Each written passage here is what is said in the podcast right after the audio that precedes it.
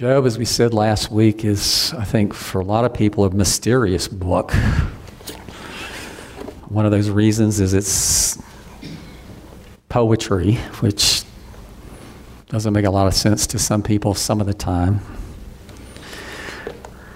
And that sort of thing.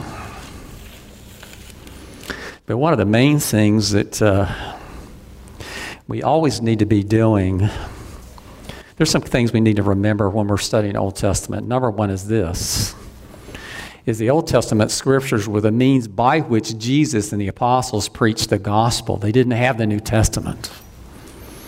And when they went around preaching and teaching, they were pulling it all from the Old Testament.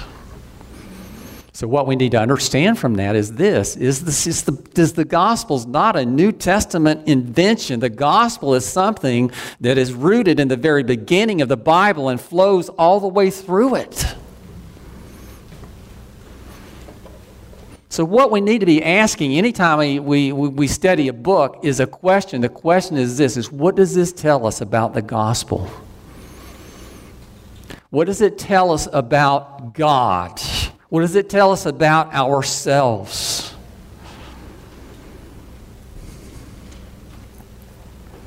I know there are a lot of people today, I think, that avoid the Old Testament like the plague.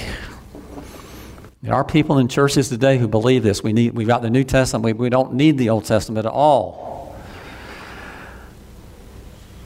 And I challenge people sometimes with this idea. If I took your New Testament away from you, could you tell somebody about Jesus using the Bible? You should be able to. And I would imagine if you're really able to, that at least on occasion, we probably jump to the book of Job. Because as we said last week, what you're going to find is there's this thread of the gospel that runs all the way through it, from the very beginning uh, all the way to the end of it. And there's all kinds of things for you and I as believers to learn from this book, from this man called Job. But even more than that, about the God that Job knew and knows.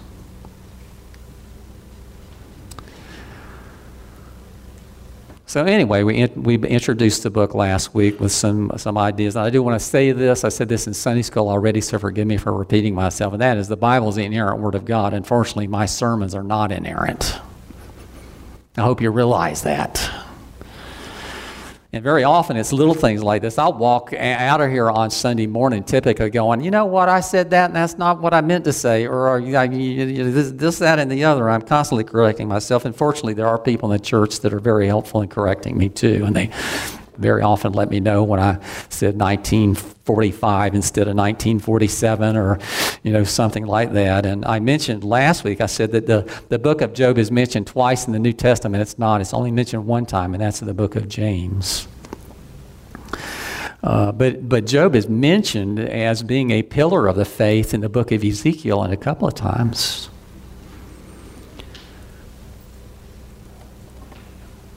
Which, as far as I'm concerned, strikes the idea down that some people have that Job was not really a historical person. This is just a poem. It's like a fairy tale kind of person, you know, a fictitious thing. It's not really based upon a real living being. Uh, but according to Scripture, he's lifted up as a great man of faith. So that tells us that he, in fact, was a real person, a living person.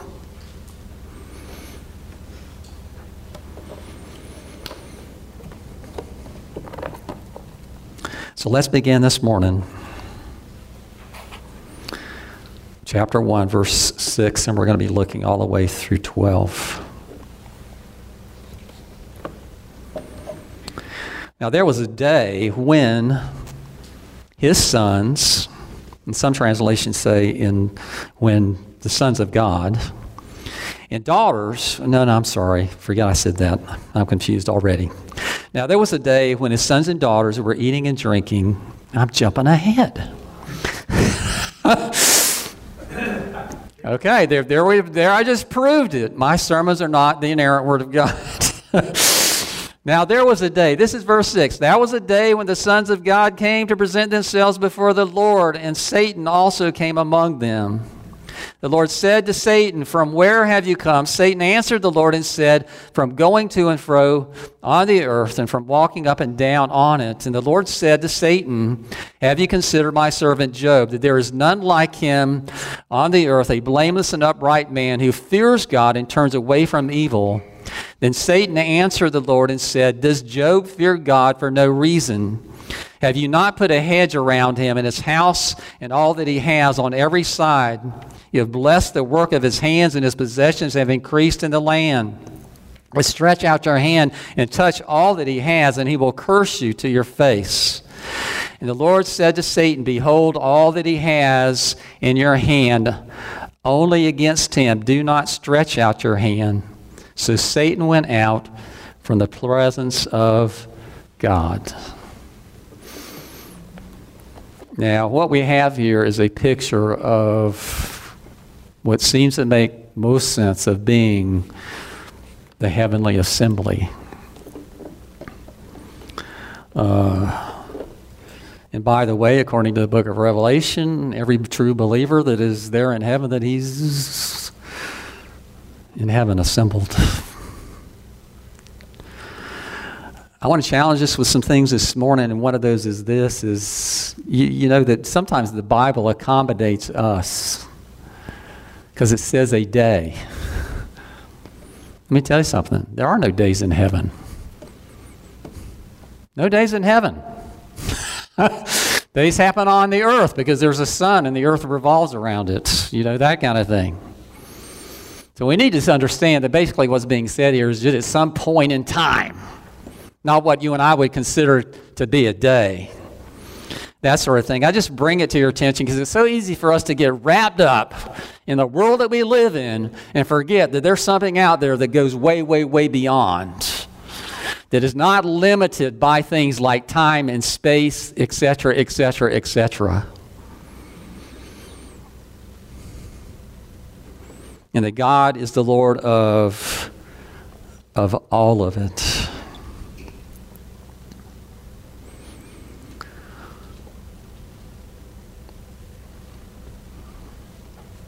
The sons of God.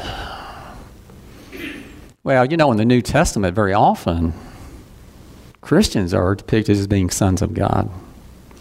He said, that, so this is what's being talked about here? Is, is in the Old Testament, or we're, we're talking about those sons of God? Well, no, we don't think so. There's also a sense in which the angels are described as being the sons of God. And so our understanding is this is Satan coming into the presence of God in the assembly of the heavenly hosts.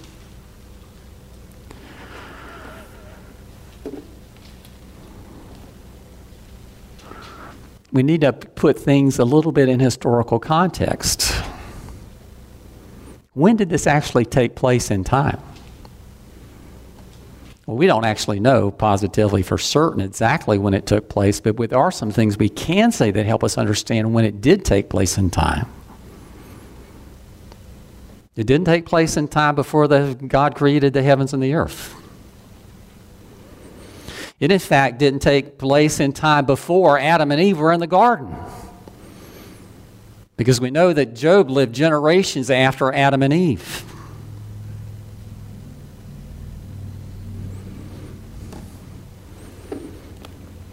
We've all heard some things about Satan, and we know he goes by different names deceiver, Satan, Lucifer, and some things. Sometimes called the evil one, the prince of the power of darkness, all kinds of different titles applied to this particular being. It seems as though there is only one of them. Because in the original scriptures, it doesn't say that Satan came, it says the Satan. T H E, not a Satan, but the Satan.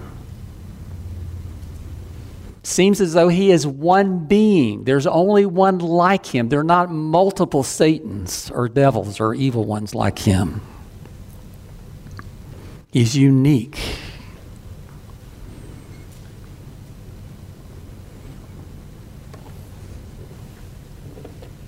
He's described in Scripture as being many things, and one of those is the accuser, and that's what he comes here being. The one who accuses, brings allegations in the courtroom, in the essence, of God.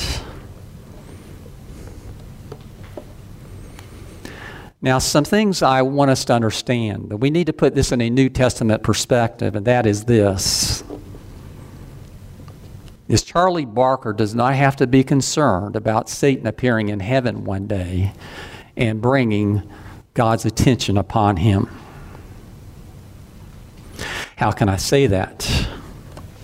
because we know that many things have transpired since the days of Job. And one of those is this is Jesus is coming to the world and he's bound the strong man.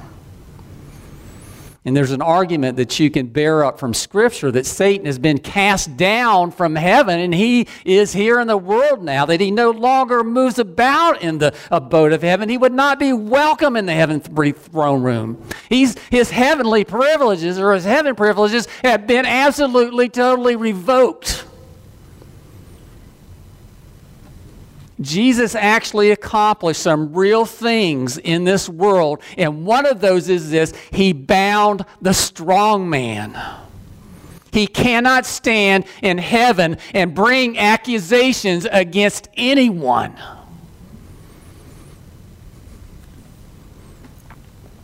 So, something else has happened between us and this whole picture, and that is Jesus has bound the strong man.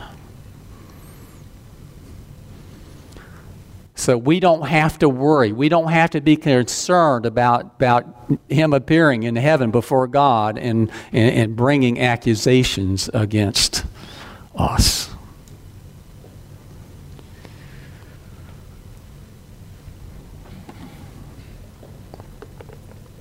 But his abode is in the world now. So, what does, does that mean we don't need to be concerned about Satan at all?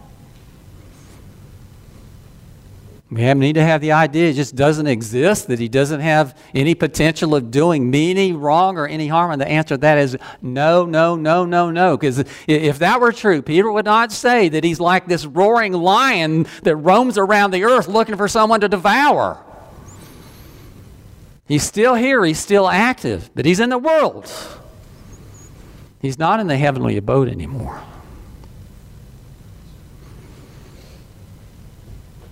He's our great enemy. He is a threat to you. And let me tell you, if it were not for certain things, he could eat you for lunch. And sometimes he does that. But let me tell you, if you're in Christ, you need to respect the idea that He is and all that, but at the same time, you have no reason at all to fear Him.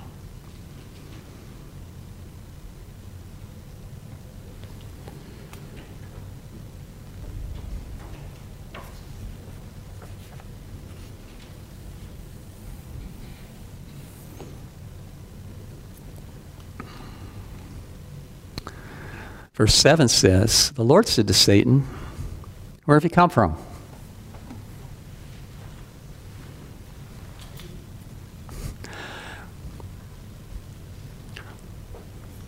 He asked that question not for his own benefit, but for your benefit, my benefit.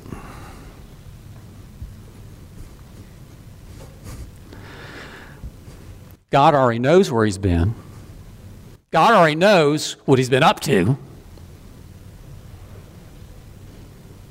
Because God is both omnipresent and omniscient. That means he sees everything, he hears everything. He knows. He knows in greater detail than anybody what he's already been about. So, so why in the world would God ask that question? He's not asking it for himself.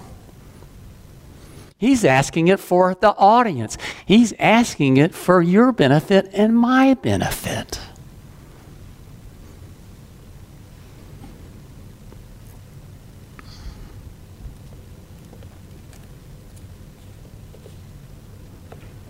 Understand this is like a play unfolding, and as we're watching and we're listening, we're the audience.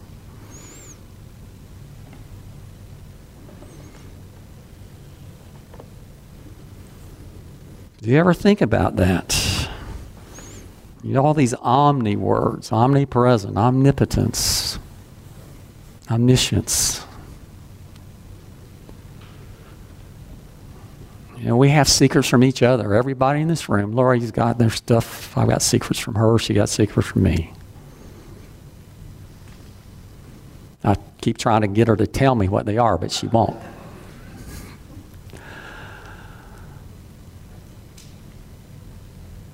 But remember this we have no secrets from God. God sees all, God knows all. We can't tell Him anything. he knows what you're going to say before it comes out of your mouth, He knows every thought that goes through your head. It's true of every being in the whole universe all the time. There should be some comfort that we get in that, but at the same time, it should scare the bejeebies out of us. Because he's the one we have no secrets from. Satan had no secrets from him. We have no secrets from him.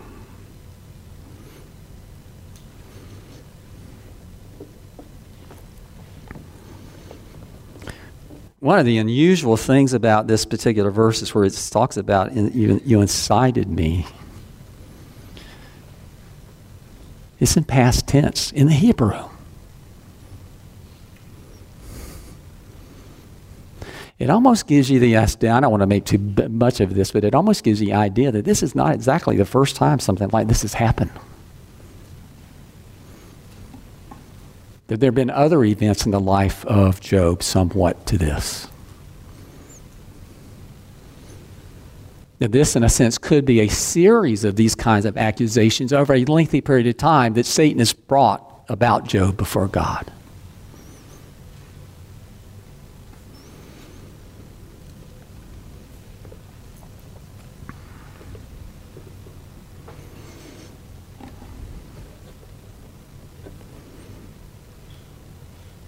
Have you considered my servant Job? Now, we talked last week about this. Some people have the idea that Job was a perfect, absolutely sinless person. And remember, we have to let Scripture interpret Scripture. And Job, just like everyone else, we've all sinned and fallen short of God's glory. It's true for everyone. So Job was not a sinless person, but he was a stellar person. He was an upstanding person.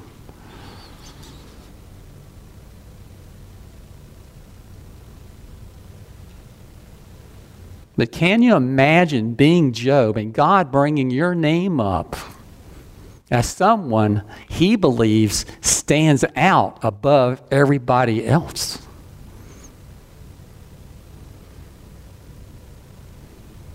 There is none like him on the earth, a blameless and upright man.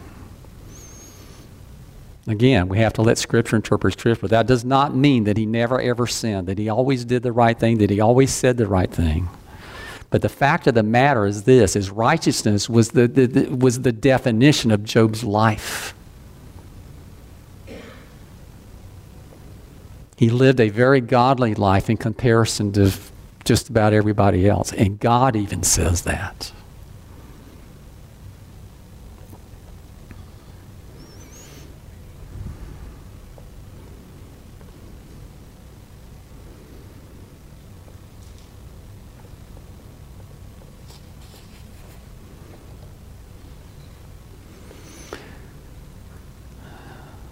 In verse 9, Job basically implies this is the only reason that Job is good is because he has no reason to fear God. God has taken away every reason that we'd have to fear him.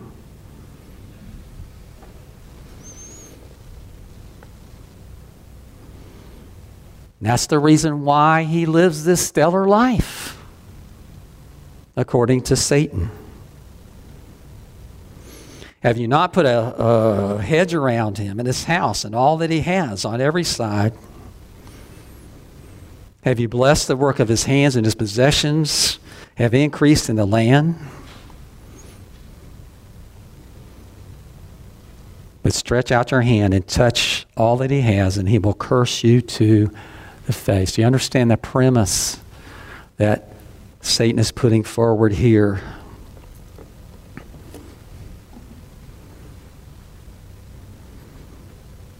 He's basically saying this that no one will ever fear God unless God makes them hurt or suffer first.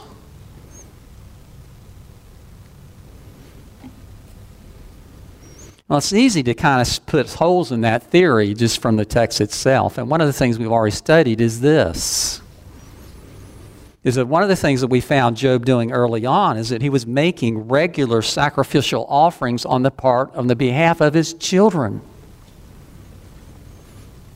Which tells you right there, he understood that God was to be feared.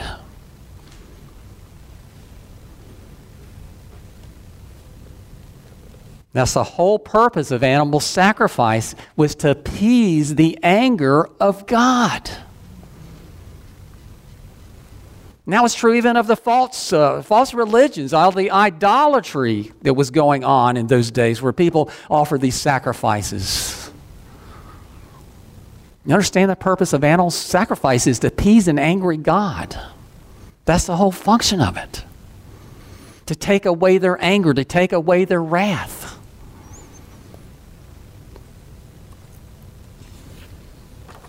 So what I'm telling you is what is the truth is the exact opposite of what Satan is charging here. Is that even go even though Job has perhaps not suffered too terribly much in his life, and we know that he suffered some, right? Everybody suffers. But what I'm telling is this false premise that the reason that Job did a lot of the things that he did was because he already had a healthy fear of God.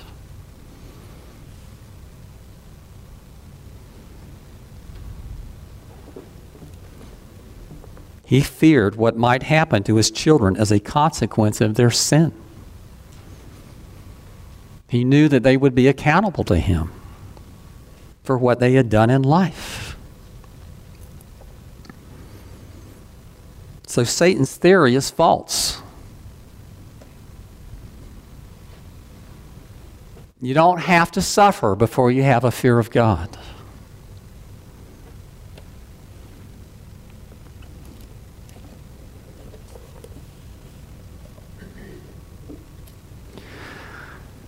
Fear of God in every case, fear of God has something to do with your coming to faith in Jesus Christ. It's always part of the picture.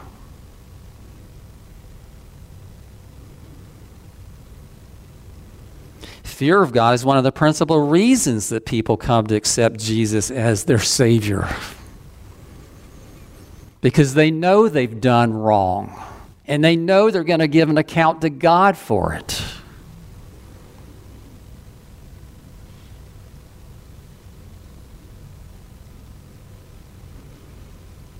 There actually are people on occasion, I think, that are scared into heaven. It's not the normal thing. I maybe, maybe to some degree it has something to do with every one of our conversions. If you, if you believe in Jesus Christ as your Lord and your Savior, if He's your Savior, then part of that is based upon the idea that you have some fear of God. You know you've done wrong, and you know you can give account to Him for it. And you're afraid of what that means. There was a young lady that came to church years ago that wanted to become a member of the church, and the elders interviewed her, and you know, we asked her the question, "Why do you believe?" And what she said was this: "It's because I don't want to go to the other place. I don't want to go to hell." Not the normal response that we get, but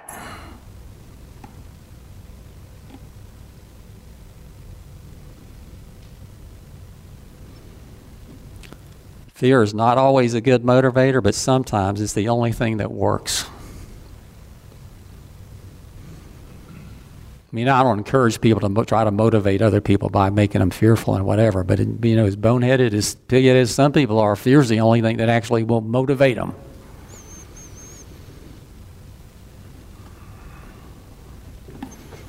You could almost say that there's some people that have actually been scared into the kingdom of heaven. Maybe you're one of them.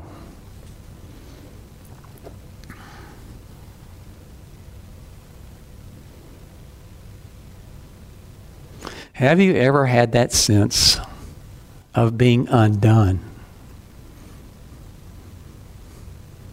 In other words, you really see your sin before a holy God. And you cry out, Woe is me. Hallelujah for Jesus. Because let me tell you this that if you truly know Jesus, if you truly trust in Jesus, you have no reason to fear God at all. None. Doesn't mean that he's not worthy of being feared. He is really, really worthy of being feared.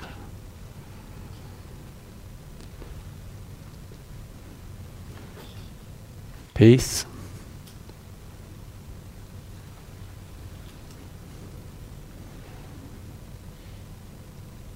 We have peace with God through Jesus Christ.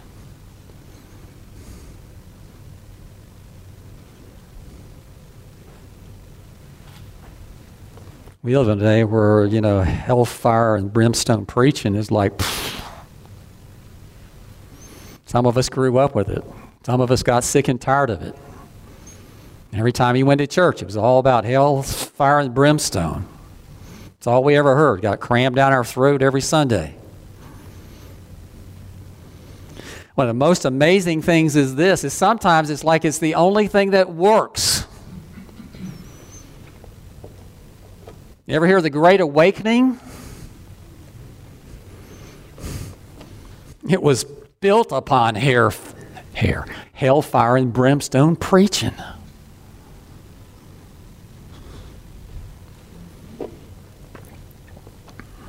like I said before, fear is not always the best motivator, but sometimes it's the only thing that works. There are times when people are scared out of hell into heaven.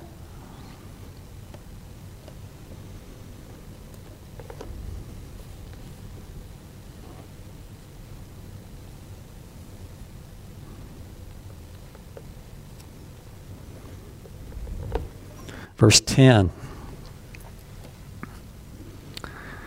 Have you not put a hedge around him and his house and all that he has on every side? You have blessed the work of his hands, and his possessions have increased in the land. But stretch out your hand and touch all that he has, and he will curse you to your face.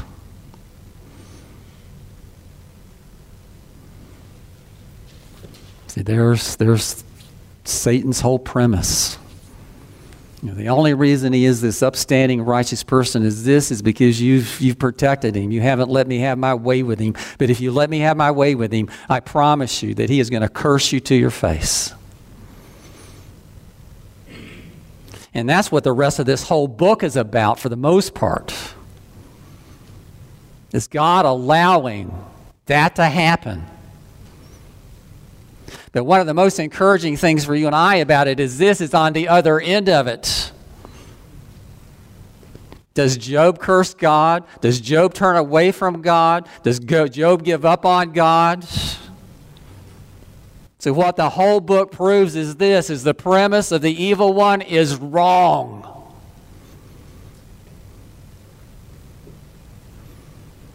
Remember, he's the father of lies, and this is one of his lies.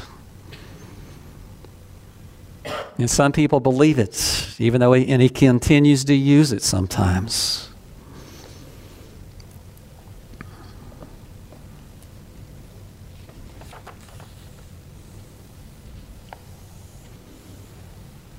Well, there are all kinds of mysterious things in the Bible. One is, is this why the, we, we wonder why in the world God even allowed Satan to be. Why?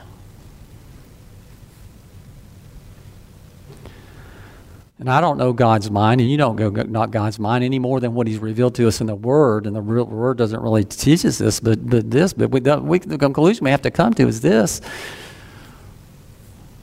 it was necessary for God to bring everything to pass that He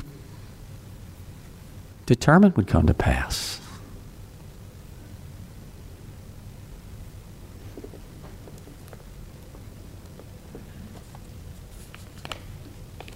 Remember this Satan is a created being, just like you are, just like the angels, the other angels, the not fallen angels.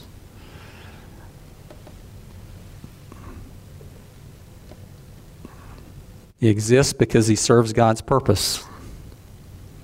Period.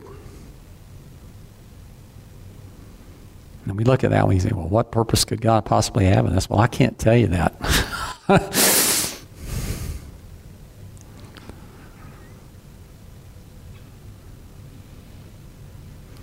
so let's be honest with one another. It's easy to trust God when things are really good.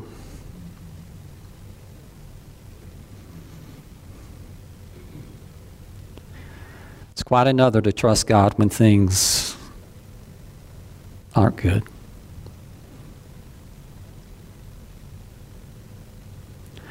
God requires both.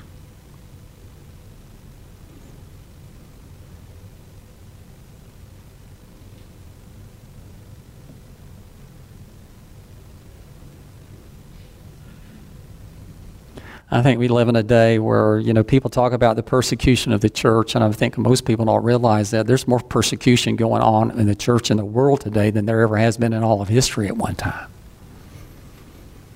Very often, we, the church in the good old US of A, where things are really good, we don't really too, think too much about that. We're not, we're not concerned about being rested as we leave here this morning, maybe because of the COVID thing, but not because we came here to worship God.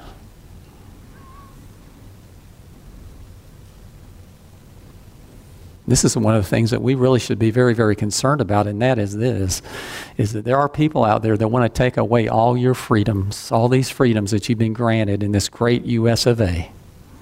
They want to shut you up. They don't want to hear about your God. They want to hear about what's good and what's wrong and this, that, and the other. And they don't want you meeting on Sunday morning.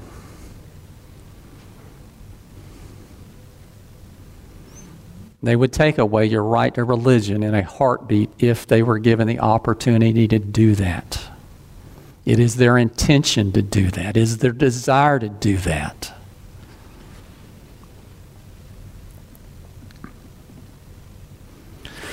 We live in a time when Christians in places like the United States have forgotten that suffering is a part of being a Christian. Think about all the health and wealth preaching.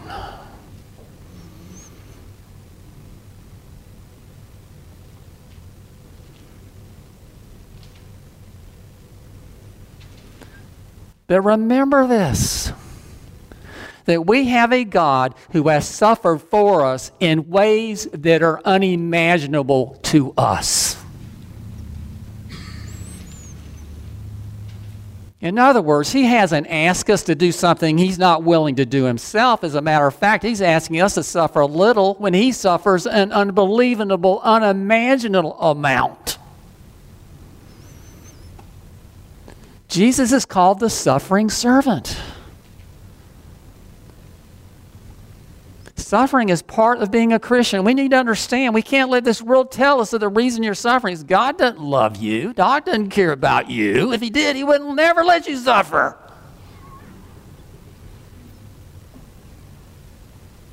Suffering is part of your definition of being a Christian. Christians have always suffered.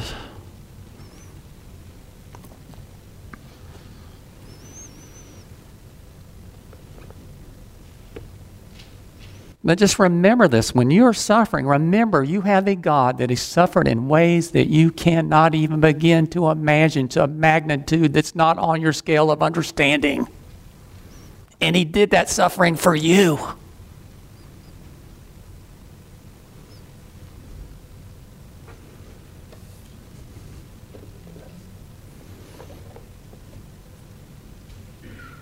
See, if Job's argument was true, then God could have protected his church. Jesus Christ could have protected his church all along from persecution in any way, shape, or form.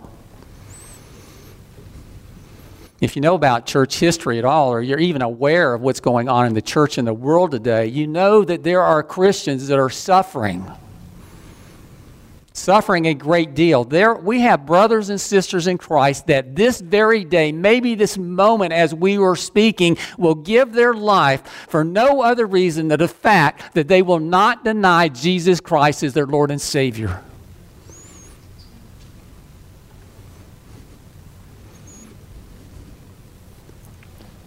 What I'm telling you guys is this is very often being a Christian means suffering more, not less than other people.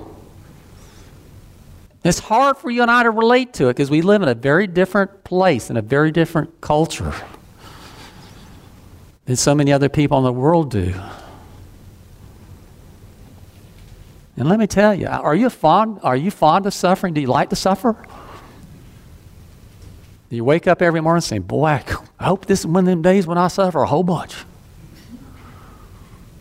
Bring it on! If you did that, we would think you were crazy, right?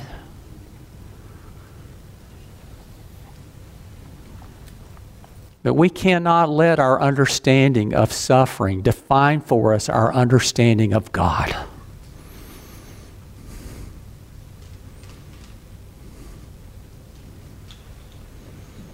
And the thing that helps us do that is to understand that God is not asking us to do anything less than what He has already done. In fact, He's done it a whole lot more. Way more.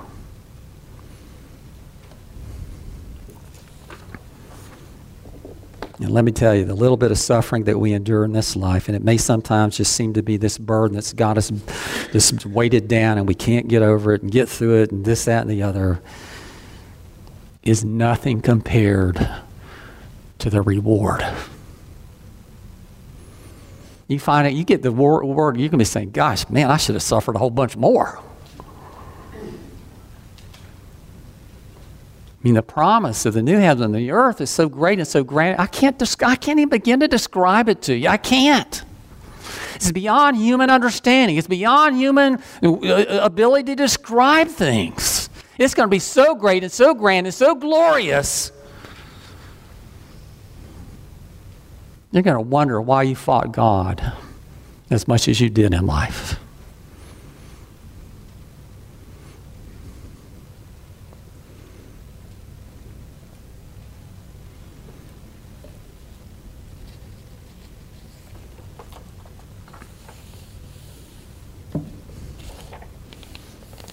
Another thing that Satan brings to bear basically is the idea that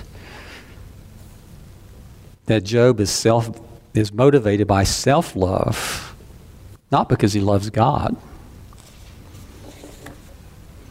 In other words, he does, he does his sacrifices, he does, he lives this righteous life and whatever. He does it for his own benefit, not because he loves God. And he, that's the what it looks like. That's how he expresses it.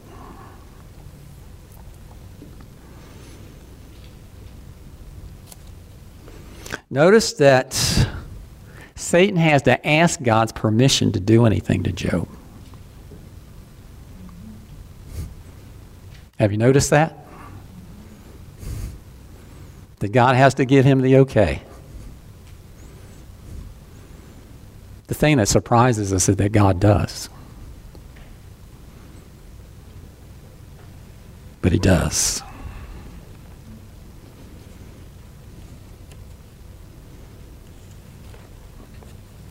We don't like it. We certainly don't love it.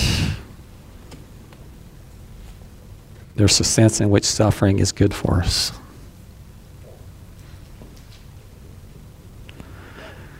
It's good for us as long as it accomplishes in us what God's intention for it is.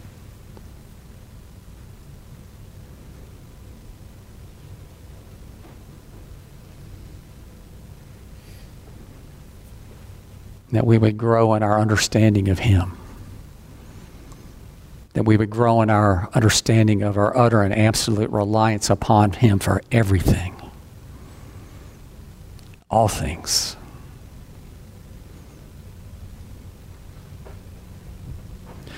And I'll tell you some another reason that suffering is good for us is we constantly, continually, unrelentingly need to be driven to the cross of Jesus Christ. And sometimes suffering is the only thing that will do that.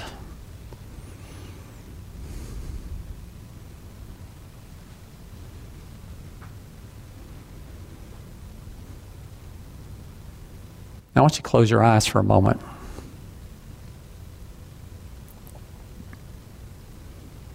See that cross?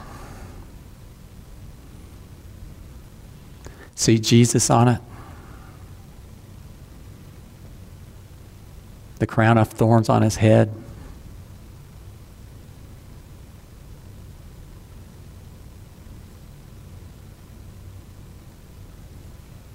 Suffering?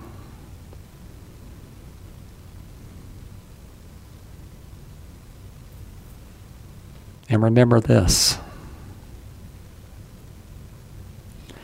on that cross, he suffered for you. You specifically.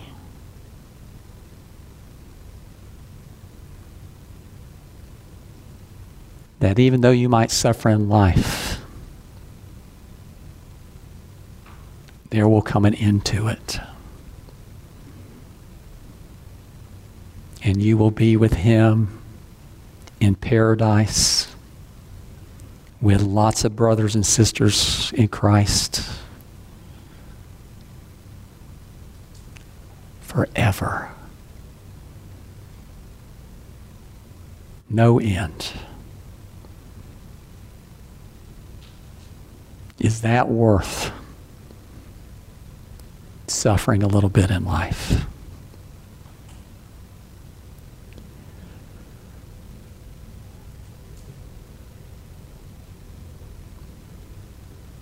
Amen.